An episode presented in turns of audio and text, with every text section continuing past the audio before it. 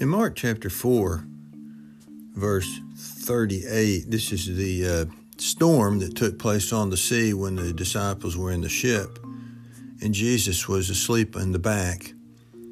Verse 38, and he was asleep in the hinder part of the ship, asleep on a pillow. And they awake him and say unto him, Master, carest thou not that we perish? That's one of the strange questions you'll find in the Bible. Lord, don't you care that we're about to perish? To ask God, don't you care? Isn't that that's a, an amazing thing? Or to really to accuse him of not caring is what they're saying. We're about to die, and and you don't care. So what a what a preposterous question for one, but just what a unique and a strange question to ask to God. Don't you care? And in this case, it's don't you care, Lord, that people are suffering and might perish? That it seems that our life is on the line and we are really struggling. Don't you care about that?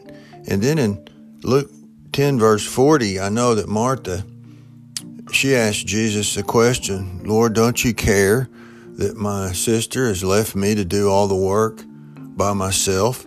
And she used the same word, don't you care?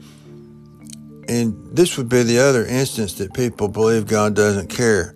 I've got it worse than others, and God doesn't care. So you ask, please feel sorry for me, Lord. And then please make other people like me. And uh, it's a comparison thing. I have it worse than everybody else. My life is, I'm full of struggle, and God doesn't care all the suffering, all the things, all the obligations and the responsibilities of my life. This would be uh, Martha talking. Yet you don't care, Lord. And then in Psalm 44, verse 23, they, he makes the uh, the question of an almost an accusation that I feel cast off, and you left me, and I'm alone, and you don't care.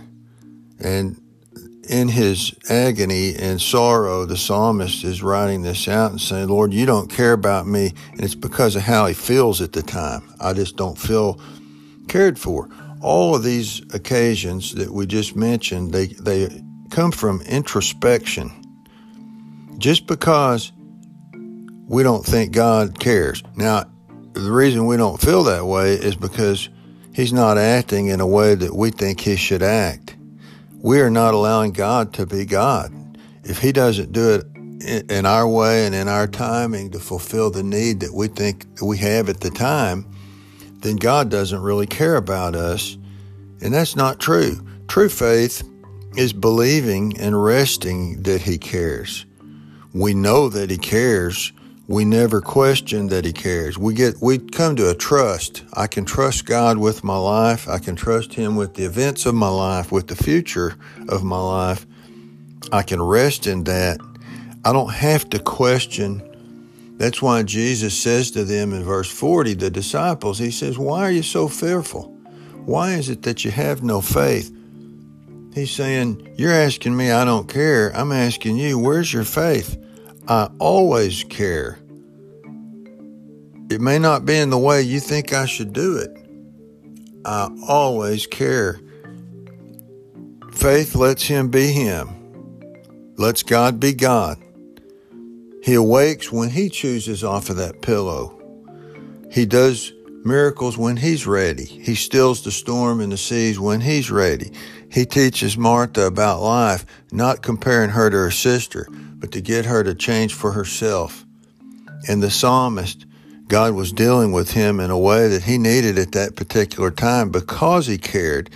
And the psalmist deceived himself into thinking that he didn't. Lord, don't you care? What a strange question to ask the one that loves us the most. Thank you.